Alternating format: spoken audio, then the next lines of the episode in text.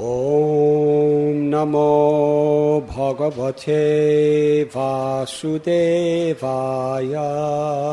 Om Namo Bhagavate Vasudevaya. Tonight, this afternoon, I would like to read from the Bhagavad Gita, chapter seven, text number twenty-five. Naham prakasa sarvasya yoga maya samavrita mudhoyam napichanati lokamamajam avyayam. I am never manifest to the foolish and unintelligent. For them I am covered by my eternal creative potency, Yoga Maya, and so the deluded world knows me not, who am unborn and infallible. Purport by His Divine Grace, Srila A C Bhaktivedanta Swami Prabhupada. It may be argued that since Krishna was present on this earth and was visible to everyone, then why isn't he manifest to everyone? But actually he was not manifest to everyone. When Krishna was present there, there were only a few people who could understand him to be the Supreme Personality of Godhead. In the assembly of Kurus, when Shishupal spoke against Krishna, being elected president of the assembly, Bhishma supported him and proclaimed him to be the Supreme God. Similarly, the Pandavas and a few others knew that he was the Supreme, but not everyone. He revealed to the non-devotees and the common man. Therefore, in the Gita, Krishna says that but for his pure devotees, all men consider him to be like themselves. He was manifest only to his devotees as the reservoir of all pleasure, but to others, to unintelligent non-devotees, he was covered by his eternal potency. The prayers of Kunti in the Srimad Bhagavatam, it is said, that the Lord is covered by the curtain of Yoga Maya, and thus ordinary people cannot understand him. Kunti prays, O my Lord, you are the maintainer of the entire universe, and devotional service to you is the highest religious principle. Therefore, I pray that you will also maintain me. Your transcendental form is covered by the Yoga Maya. The Brahmajyoti is the covering of the internal potency.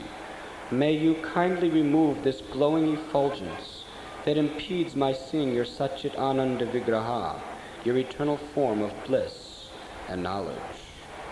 The Yoga Maya curtain is also mentioned in the fifteenth chapter of the Gita. The Supreme Personality of Godhead in his transcendental form of bliss and knowledge is covered by the eternal potency of Brahmajyoti, and the less intelligent impersonalists cannot see the Supreme on this account. Also in the Srimad Bhagavatam there is a prayer by Brahma. O Supreme Personality of Godhead, O Super Soul, O Master of all mystery, who can calculate your potency and pastimes in this world? You are always expanding your eternal potency, and therefore no one can understand you. Learned scientists and learned scholars can examine the atomic constitution of the material world or even the planets, but still they are unable to calculate your energy and potency, although you are present before them. The Supreme Personality of Godhead, Lord Krishna, is not only unborn, but he is avyaya, avyaya, inexhaustible. His eternal form is bliss and knowledge, and his energies are all inexhaustible. Translation: I am never manifest to the foolish and unintelligent. For them I am covered by my eternal creative potency, and so the deluded world knows me not, who am unborn and infallible. Mm.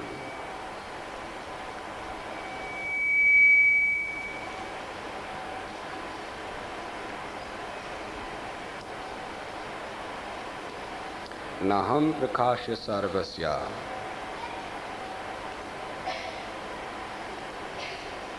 This means literally, I am not manifest to everyone.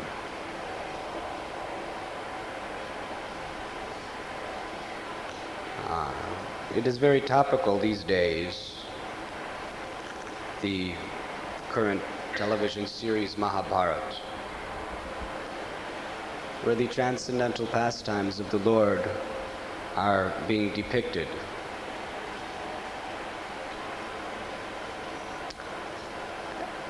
And many people become very bewildered, sometimes confused. Why is Krishna doing like this? Huh? Why is Krishna telling Bhima how to cheat in order to kill Jarasandha? Also, how to cheat to kill Duryodhana. He also told Arjuna how to cheat to kill Radheya, Karana, as well as to, keep, to kill Jayadrata. Huh? Sometimes people have a conception of Krishna to be something like themselves.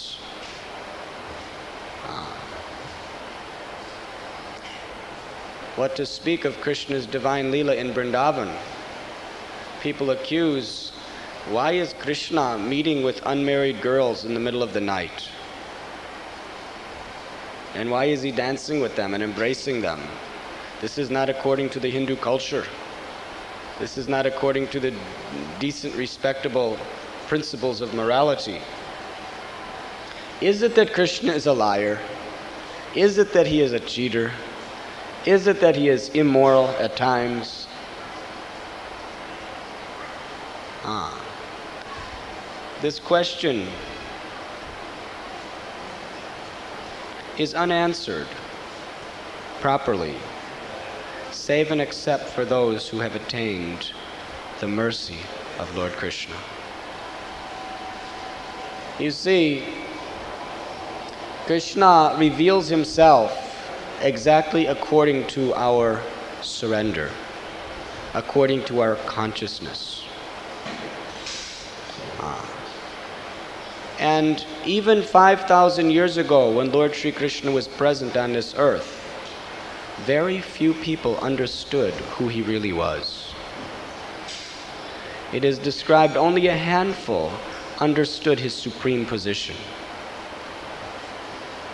When he entered into the wrestling arena of Kamsa, you know the story, where uh, Kamsa wanted to kill Krishna because Krishna was a threat to his sense gratification.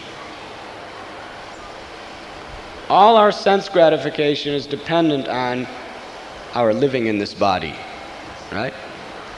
Well, Kamsa was given a warning that, that the eighth child of Devaki and Vasudeva would destroy him. So he was thinking that I am working so hard to accumulate more and more sense gratification, and without living in this body, everything is spoiled. Literally, total one hundred percent of my whole life's mission to enjoy will be foiled by this eighth son. So he was very anxious to kill Lord Krishna. So he sent so many demons to Vrindavan, but every one of them was easily vanquished by the Lord. So then he decided to have a wrestling match with two very, very powerful wrestlers, Chanura and Mustika. And he knew that in order to convince Krishna to come to Mathurā, to fight this wrestling match, he would have to send someone that Krishna would trust to invite him. So he sent Akrura, who was Krishna's uncle and who was a very, very dear beloved devotee of the Lord. So Akrura came to Vrindavan and he brought Lord Sri Krishna and Sri Balaramji back for the wrestling match.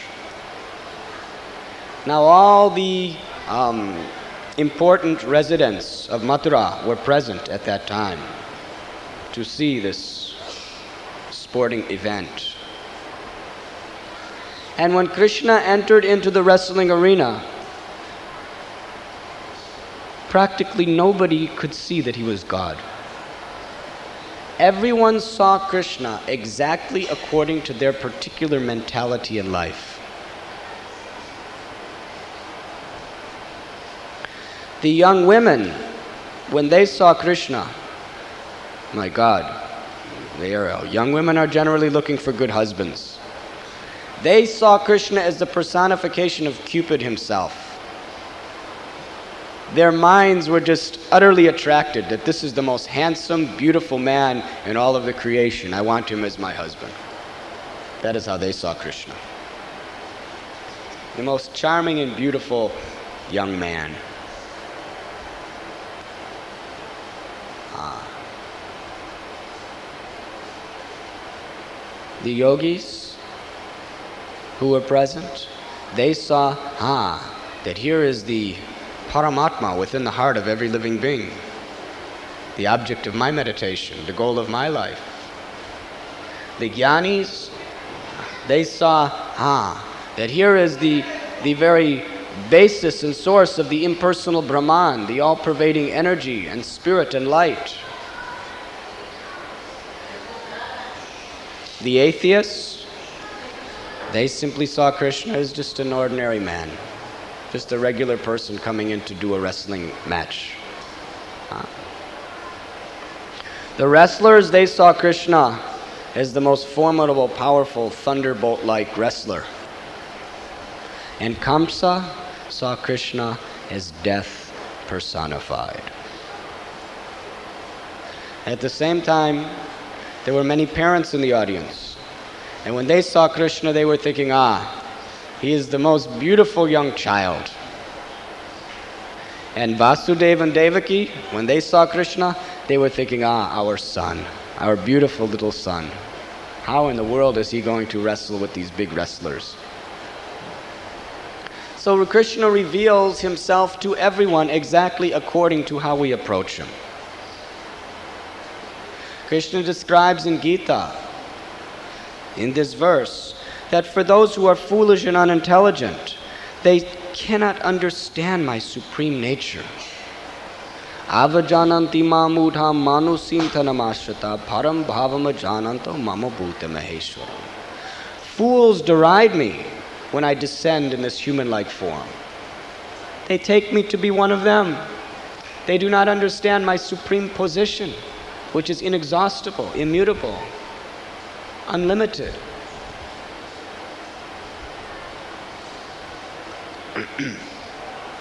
I remember one time I was giving a lecture, and a very distinguished PhD um, scholar, professor, who had written many books on the Hindu religion. He was an American man. He had lived in India for about twenty years studying.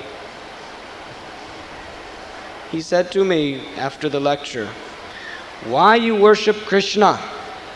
Of all the gods, why Krishna? I cannot understand why the Hare Krishna movement. You are an American. I cannot, if you were born in a family of devotees of Krishna, I can understand you are bound by your parents and by your traditions. But you, born in America, you have opportunity. You can accept any form of God and worship. Why Krishna? He said, I know Krishna. I've studied Krishna for years. I've done intensive research. I've even done my thesis and got my PhD in the subject matter of Krishna. Huh? I know him better than anyone else. I have my diploma to prove it. And what I have found is that Krishna, he cannot control his senses properly. Huh? After all, in Jayadeva Goswami's Gita Govinda, it describes how he's in bushes with girls. Huh? You know, in America we do like that. But in India they're not supposed to do like that.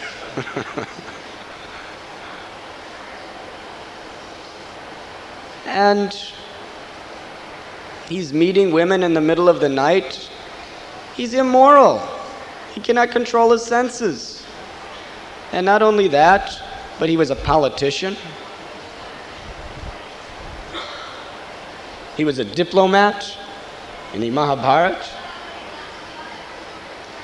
He was even a thief. He would steal butter. If he's God, then he should be a god when he's a baby too, right? Well, when he was a baby, he couldn't even control his tongue from stealing butter when he wasn't supposed to be doing like this. And he was passing urine on the floor. Huh? Is this God? Why? Why Krishna? I can understand maybe Vishnu or Narayan or Allah, but why Krishna?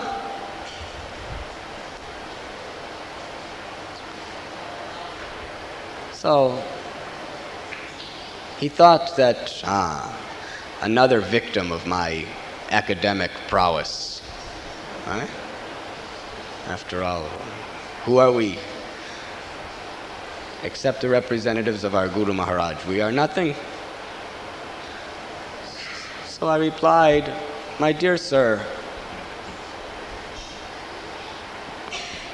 you are a professor. And you have studied Gita Govinda, which is a postgraduate study, a literature which is meant for Paramhamsas. It is not meant for the ordinary man. Have you ever studied scrutinizingly and thoroughly the second chapter of Bhagavad Gita? Before you can understand the nature of Krishna's intimate divine Leela with his most confidential associates in the spiritual world, first you have to go to the basic A B Cs of understanding how Krishna is God and why he is God. And understanding how you are not your body, but you are the spirit soul.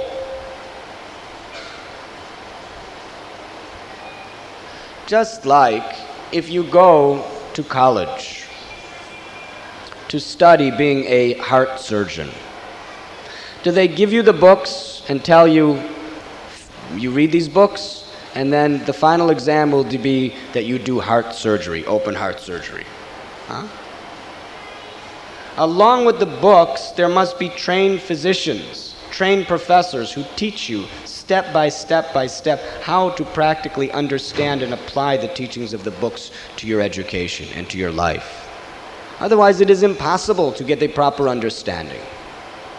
So you are studying the Vedas, but what does the Vedas say? Bhagavad Gita is the preliminary summary study of Vedic literatures. Krishna says in Gita, Tadvidi pranipatena pariprasnena sevaya upadeksanti gyan te gyanam gyaninas tattvadarshanaha. That if you want to understand the truth, you must be trained by a bona fide spiritual master. Mahajano jena gatapasa sapanta. You must follow in the footsteps of the great souls. Acharyopasanam. One who learns from an acharya knows things as they are. No one else can possibly, under any condition, understand the truth. Tad vigyanartam sugurum eva abhigajchet. The Vedas describe that if you want to understand the Vedas, you must be trained by Guru. The Vedic literatures are not simply an academic study.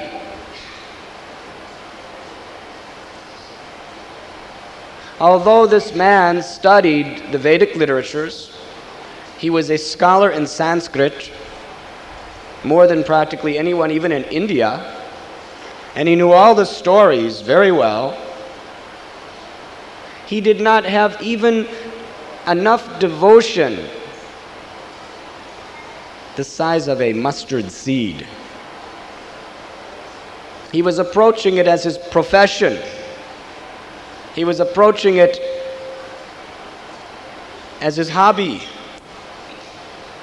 But he was not being trained how to approach it as a way of understanding the process of surrender to the Absolute Truth.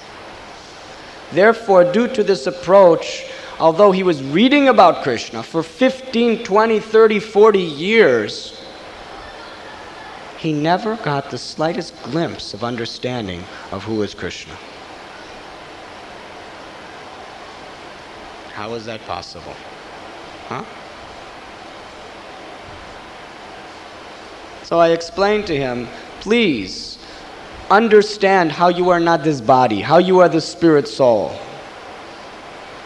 What is the nature of God? Understand these things first. Then enter into the divine Leela of the Lord.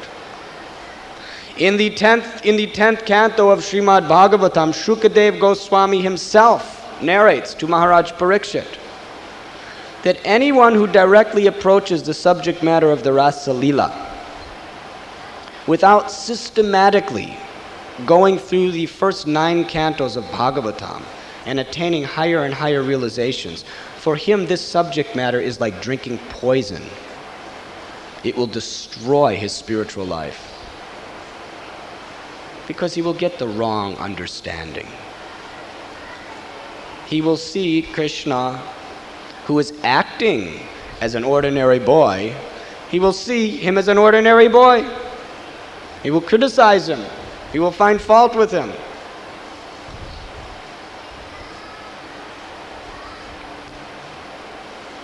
Just like today, there are certain so-called gurus who say that you are as good as Krishna. Essentially, we are all ultimately like Krishna. So we also can perform Rasa Leela. Huh? We do the Rasa Leela.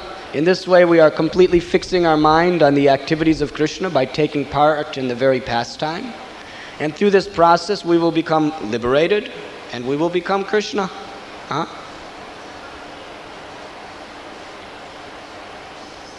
So our Guru Maharaj said, ah, you want to dance Rasa Leela? Ah, that's all right. But first you have to qualify yourself by lifting Govardhan Hill with the little th finger of your left hand for seven days. Huh? After you, make, you, you show your qualification by this process, then you perform Rasa Leela every night with gopis. Huh? But until you can do that, you have to understand the glory and greatness of God and the utter insignificance of yourself. So I spoke these words to this great scholar, and he had a very profound philosophical response. Do you want to hear it? I said, what do you have to say now that I have spoken? Give me your arguments. He said, my wife is waiting me for me. I must go. Ah. So that pretty much cleared up everything in my mind of exactly where his consciousness was.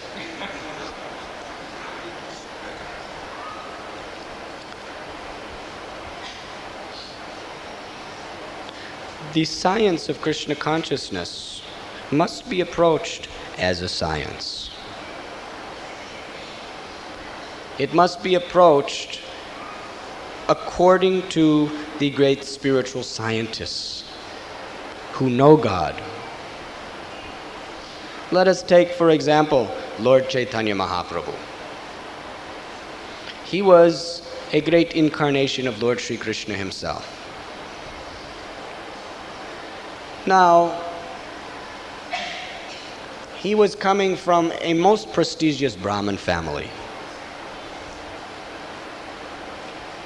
Not only that, but Lord Caitanya Mahaprabhu, he had the most beautiful, chaste, and faithful wife in the whole creation, Srimati Vishnu Priya.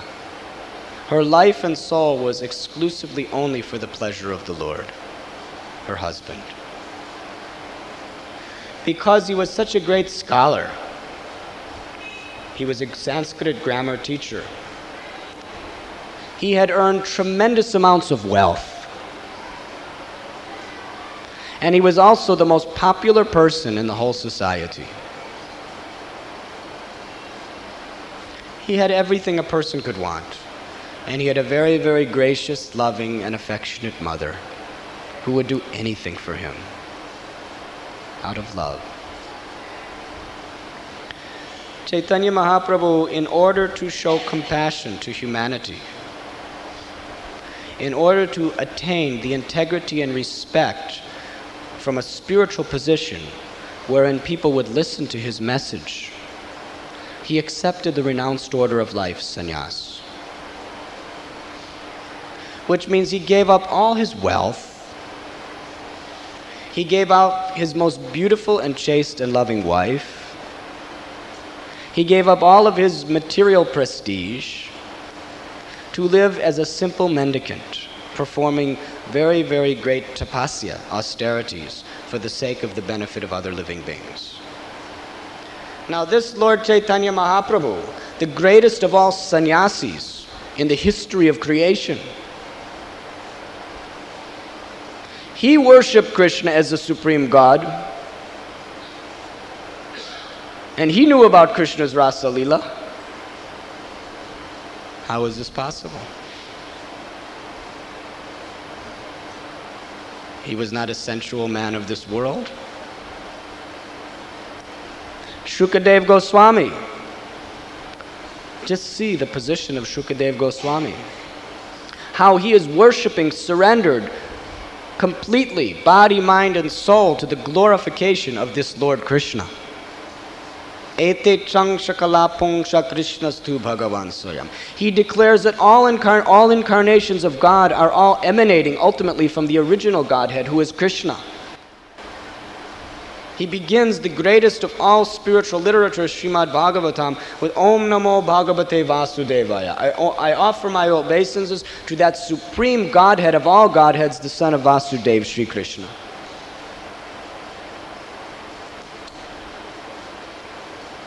Shukadeva Goswami was Brahman realized from his very conception in the womb of his mother.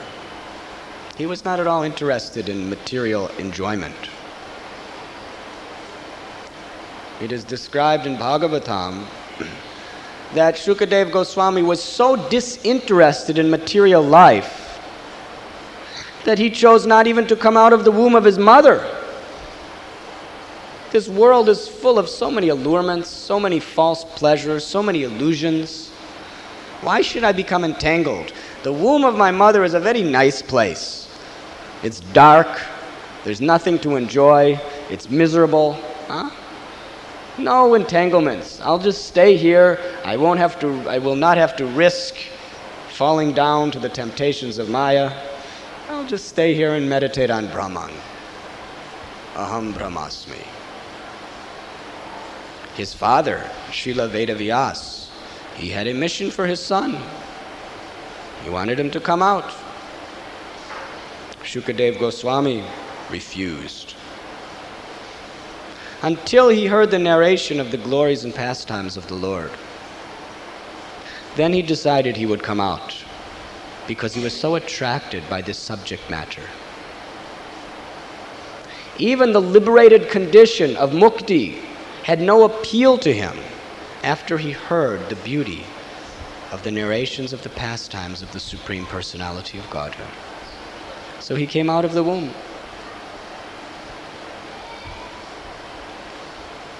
He was sixteen years old, and he was naked, and he began to walk. And his father, like all fathers, please come home, get married, help me. Huh? Shukadeva Goswami was not interested.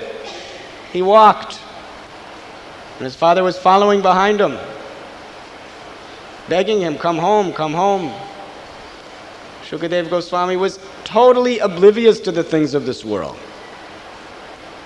They went by a pond of water where some young girls were bathing with no clothes.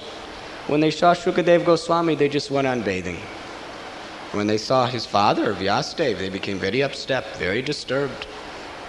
Why you are coming to our secluded place? Vyāsadeva, he said, I, I do not understand. My young son, he passed by naked, and you are not offended. I am old enough to be your father or grandfather, and you are offended by me. They said, because you are in the Grihastha ashram, you must make distinctions between man and woman. But your son, he is so much high on the spiritual consciousness that he does not even make distinction between man and woman. He only sees God in the heart of every living being.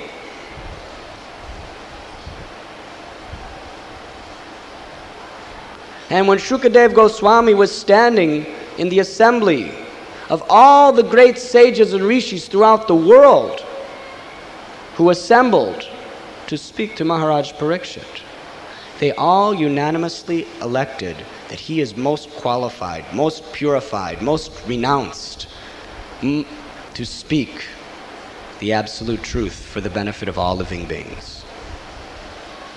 Now, such an elevated scholar and realized soul as Shukadeva Goswami, who had no interest whatsoever in material enjoyment, he is accepting Krishna as the Supreme God.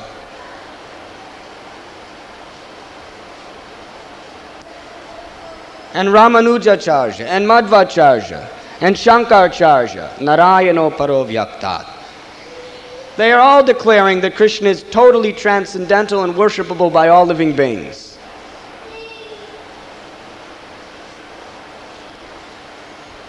And some scholar is saying, oh, Krishna's a naughty, immoral person. Why you accept him? Huh? So we have to understand the divine position of the Lord. In the Srimad Bhagavatam and the other great Vedic literatures, it is described that a mere expansion of Krishna in the form of Mahavishnu, Karana Dakshayi Vishnu, he is so big and so great and so powerful that he lays down in the causal ocean, which is the perspiration of his own body. And when he exhales, infinite hundreds and trillions of universes emanate from every pore of his body.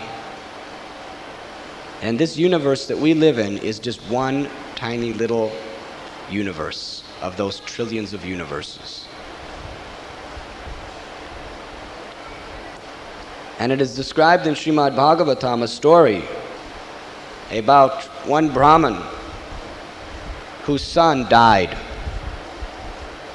So this Brahmin came to Maharaj Ugrasena, the king of Dwaraka. He said, as long as a king is following religious principles practically, everything takes place in its natural order. It is unnatural for a son to die before his father. This is not proper. And you are to blame because you are the king. And the king was so sincere that he took the blame. He said, I will do anything I can to retrieve your son. And Arjuna, he said, ah, I take a vow, I will get your son back for you. So Arjuna, who had great mystic power, had Krishna as his chariot driver, of course. First he went to the abode of Yamaraj. I'm looking for this Brahmin son. Yamaraj said, I do not know where he is. I never took him away. Do not blame me. Huh? He went all over the universe. He could not find him. Till finally, as a last resort, he had to go all the way to where Mahavishnu was laying in the ocean, causal ocean. And Mahavishnu said, ah, I took the son. He said, the reason why I took the son is because I wanted to have darshan with Lord Krishna. I knew that as you're, as, because you are his devotee, he would do anything to help you. He would even come to here to retrieve the son. Because he knows everything. He knows I have the son. So now I am very happy. I have had the divine darshan of Lord Krishna, the master of my life. Now you can take the son, go home and be happy. Mahavishnu is an expansion of Krishna, but even he is anxious, waiting for the moment when he could see the beauty of Lord Krishna.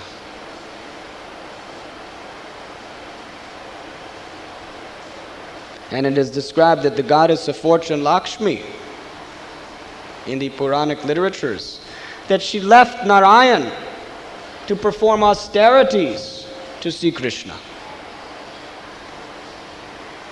So one time Lord Chaitanya challenged one of the devotees of Narayan in this regard, when he was living at Sri Rangam in South India. He said, you worship Narayan, but why is it that Lakshmi left Narayan to perform penance to have the darshan of Krishna? He said, ah, my goddess of fortune, Lakshmiji, she is an utterly chaste woman. Even though I know she did this, there's no offense or discrepancy in her part, because Krishna and Narayan are the exact same person. There is no difference between them. But in the form of Krishna, his pastimes, his leela, are much more exciting and sweeter than in his form of Narayan. So she was not leaving one man to see another. She was just wanted to see her husband in another dress. Huh?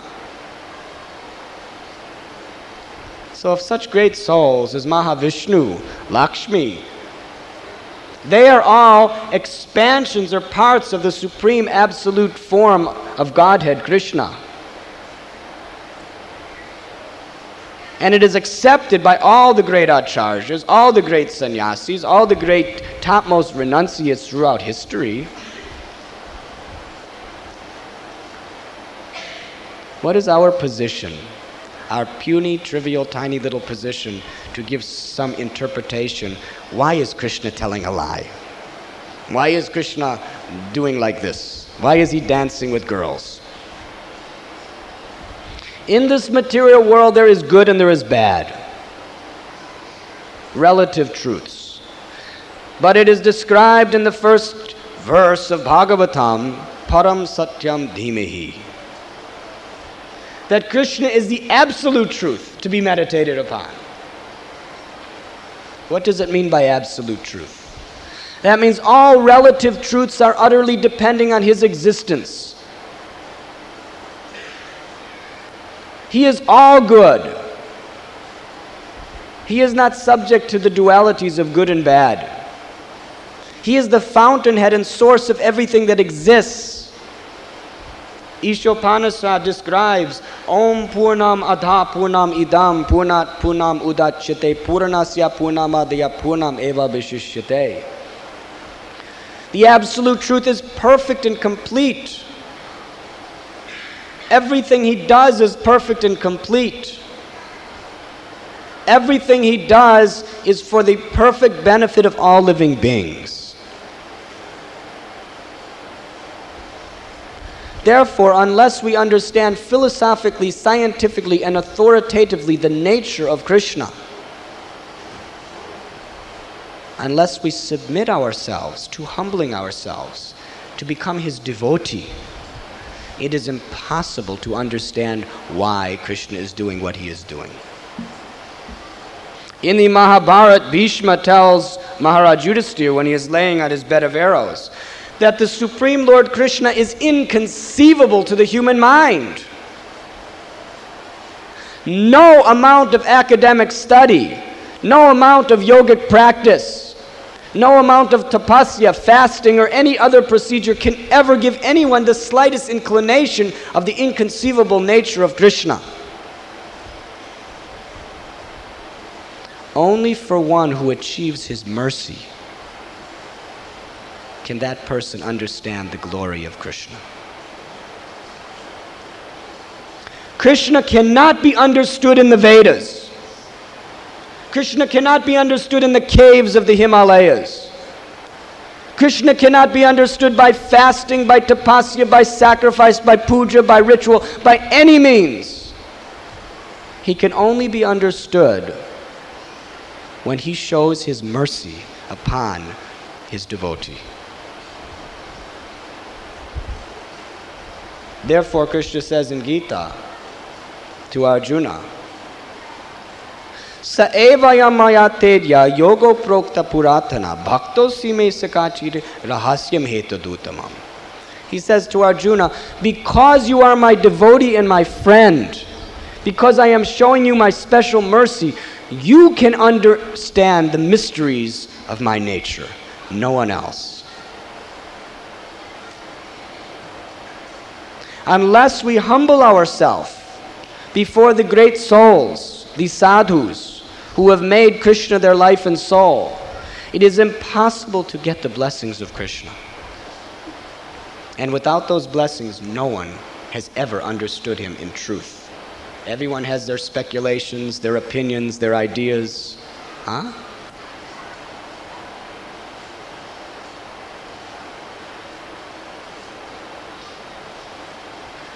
God is great. And when Krishna appeared on this earth, he showed exactly how great is God. And for those who have the eyes to see, Premanjana Churiti Bhakti Vilochanena, for those eyes that are decorated with the salve of love, they can understand Krishna in truth. So this verse of Bhagavad Gita, Krishna is very clearly explaining the phenomena of this world, that I am never manifest to the foolish and unintelligent. For them I am covered by my eternal creative potency, and so the deluded world knows me not, who am unborn and infallible. Although Krishna is everywhere, and Krishna is in everything through his divine energy, unless he reveals himself, we cannot see him, we cannot perceive him, we cannot understand him. There are atheists who challenge. One famous atheist, he challenged, if God exists, then I challenge him now to strike me down with a thunderbolt.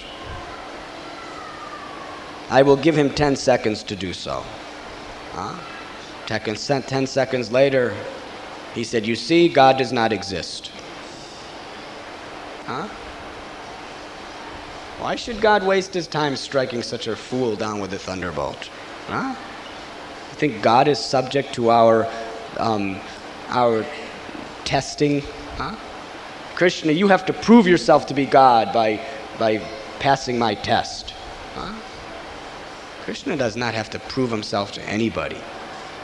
In this world, people who are insecure, they are constantly proving their positions to others. But someone who's really in an exalted, glorious position in this world, does he have to prove himself to anyone? He just lives his life. God is not so insecure that he needs this man's seal of approval before he could be accepted as God. Huh? Krishna simply ignored him. But in due course of time, Krishna did take his life. Huh? Krishna does things according to his will, not your will.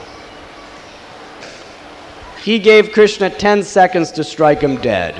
Huh? But do you know how famous that person would have been if Krishna would have done it? Krishna did not want to give that person such credit. But Krishna did kill him through the agency of time in due course.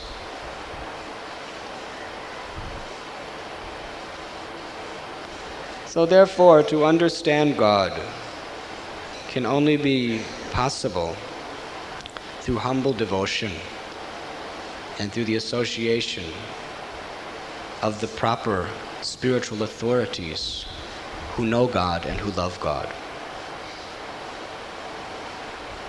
So when we watch the Mahabharata on the television, some of the stories are very nice, some of them are according to dramatic license of the producers. They add, they subtract, and so on and so forth. But in general, it's very nice. It reminds people of Krishna. Morality, dharma, these things are very nicely explained.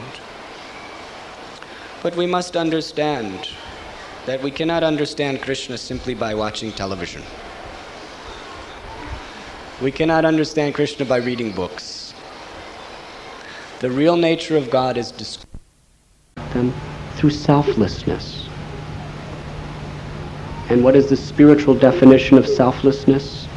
Bhakti, devotional service. What does devotional service mean? Service means to give of oneself for another without expecting anything in return.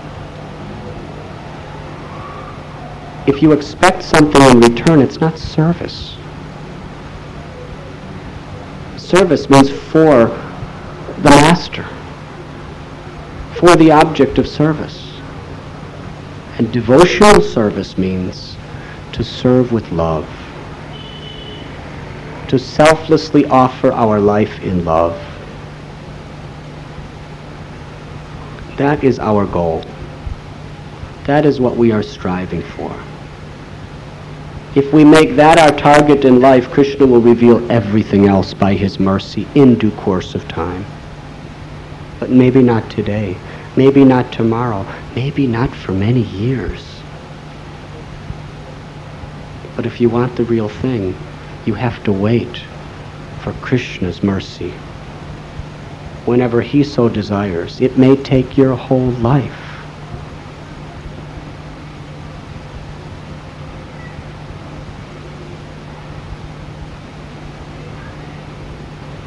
Our happiness, our joy, is simply to know that we are doing the will of Guru and Krishna. That's all. We do not need anything else.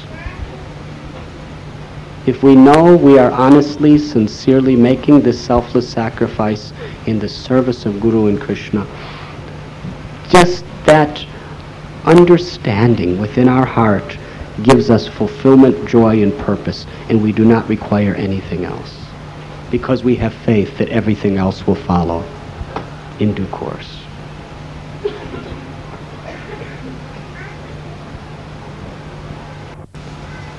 Sadhu means to cut. Of course, different sadhus cut in different ways.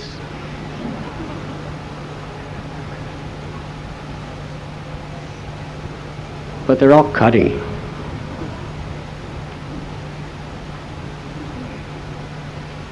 Some cut in such a way that you really don't know you're being cut.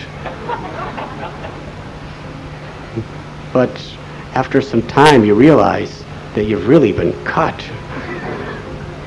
And some just cut very blatantly and you realize, I'm being stabbed to death. My ego is being stabbed to death by the knife of his sharp words.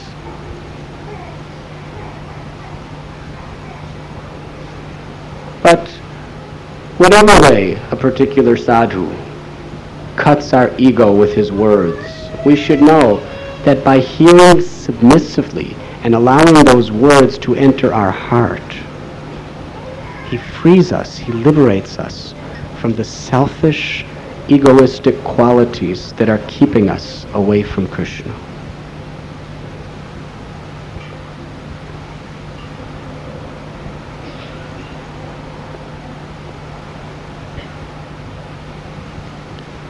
Last year, Srila Prabhupada's message to all devotees on the time of initiation was to be the servant of the servant of the servant. To do that is the greatest test. To serve Krishna, we can become very proud of that. To just see what I have done for Krishna. And we have seen that oftentimes if people have very direct relationships with their spiritual master, and they surrender and they serve so much, they become very intoxicated with false pride, thinking that you, all you other devotees, just see, I'm so surrendered to Gurudev. I have such a close relationship with Gurudev. I've done so much that to, for Gurudev. I'm much better than you.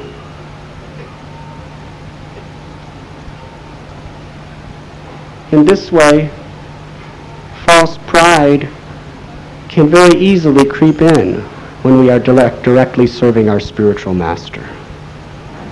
And when there's pride, according to Chaitanya Charitamrita, our service is spoiled.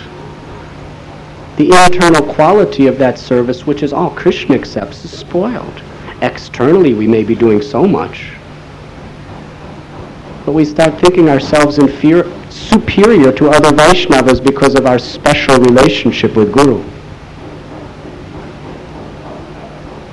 So therefore, to be the servant of the servant of the servant is the situation where there's really not much room for pride.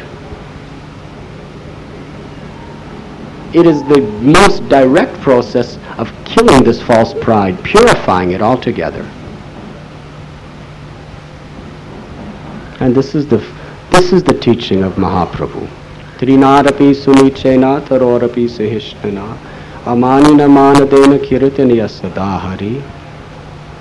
To be humble like the grass, tolerant like the tree, ready to offer all respect to others and to expect none in return, and to always chant the holy name in this spirit? How is it possible to simply accept the role of being the servant of the servant of the servant of the servant, the most insignificant servant of all other servants of the Lord? Therefore, service to the Vaishnavas is the most potent formula for getting the mercy of the spiritual master in Krishna. As I say, when you serve Krishna some directly, sometimes you think you're even more advanced than your Guru. We have seen within our own movement, devotees try to have such a direct relationship with Krishna through hearing and chanting about his higher rasas that they think that they're higher than their own Guru, that he's not giving me everything that I'm finding on my own or through other sources. What does that mean? That means the person has been defeated by false pride. His bhakti has been terribly disturbed. And those who serve Guru directly, they think, oh, see all these hundreds of devotees. They don't have such a special relationship like me. So they're doing service, but they're servants of their egos. The Guru becomes, their service to the Guru becomes, the via, service to Guru is not the via medium to God, it's via medium to their egos. If that is their desire. So Mahaprabhu taught, what is the safest, purest, and truest path of really being in a mood of selfless service, devotional service? Gopi bharatura padakamalaya dasa dasa dasa anudas. That we don't think ourselves better than any Vaishnav. We consider ourselves the servant of every Vaishnav. Krishnadas Kaviraj Goswami said, I place the feet of, of every Vaishnava on my head. Not only the great Paramhamsas, but even the new neophytes who are just coming. Let me be their humble servant. Let me encourage them.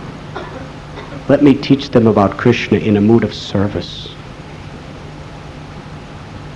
So to be kind to the Vaishnavas, to be respectful to the Vaishnavas, to never cr- to criticize means I am above you. To give up criticism. In fact, Rupa Goswami said, what are the qualities of a true devotee? No duplicity, and he doesn't criticize others. What does duplicity mean? You say one thing, you're not straightforward because you want to accomplish something else. That means you have ulterior motives. You're not really trying to serve that person. You're trying to somehow or other exploit that person. That's what duplicity means. What is the opposite of, of duplicity? Simplicity. Simplicity means you just speak the truth. You're just trying to serve. You're just trying to help. You don't have any ulterior motives. You don't have to adjust and complicate things to achieve your own ends and means. You just speak what's... You want to help that person, you want to help, you just speak it. And what does criticism mean? putting yourself in a superior position to judge. So to give up criticism and to give up duplicity amongst Vaishnavas is a preliminary stage of developing this mood of being the servant of the servant of the servant. To show kindness, to show love, to show care toward other devotees is the path of being service to the servant of the servant. But all that kindness, compassion, and care is with the view of assisting that person to increase his love of God, to increase his devotional service, to bring a person closer to Krishna. This is our goal, and this is the spirit we must always strive for.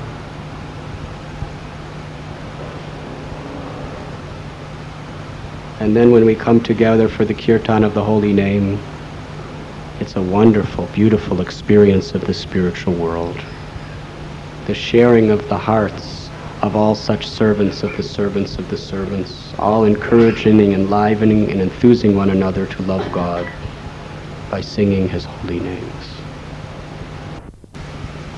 Hare Krishna, Hare Krishna, Krishna Krishna, Hare Hare, Hare Rama, Hare Rama, Rama Rama, Hare Hare.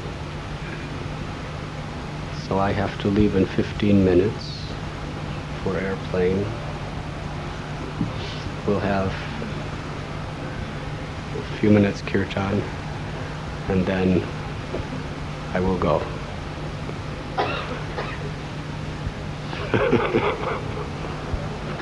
Everyone please stand up.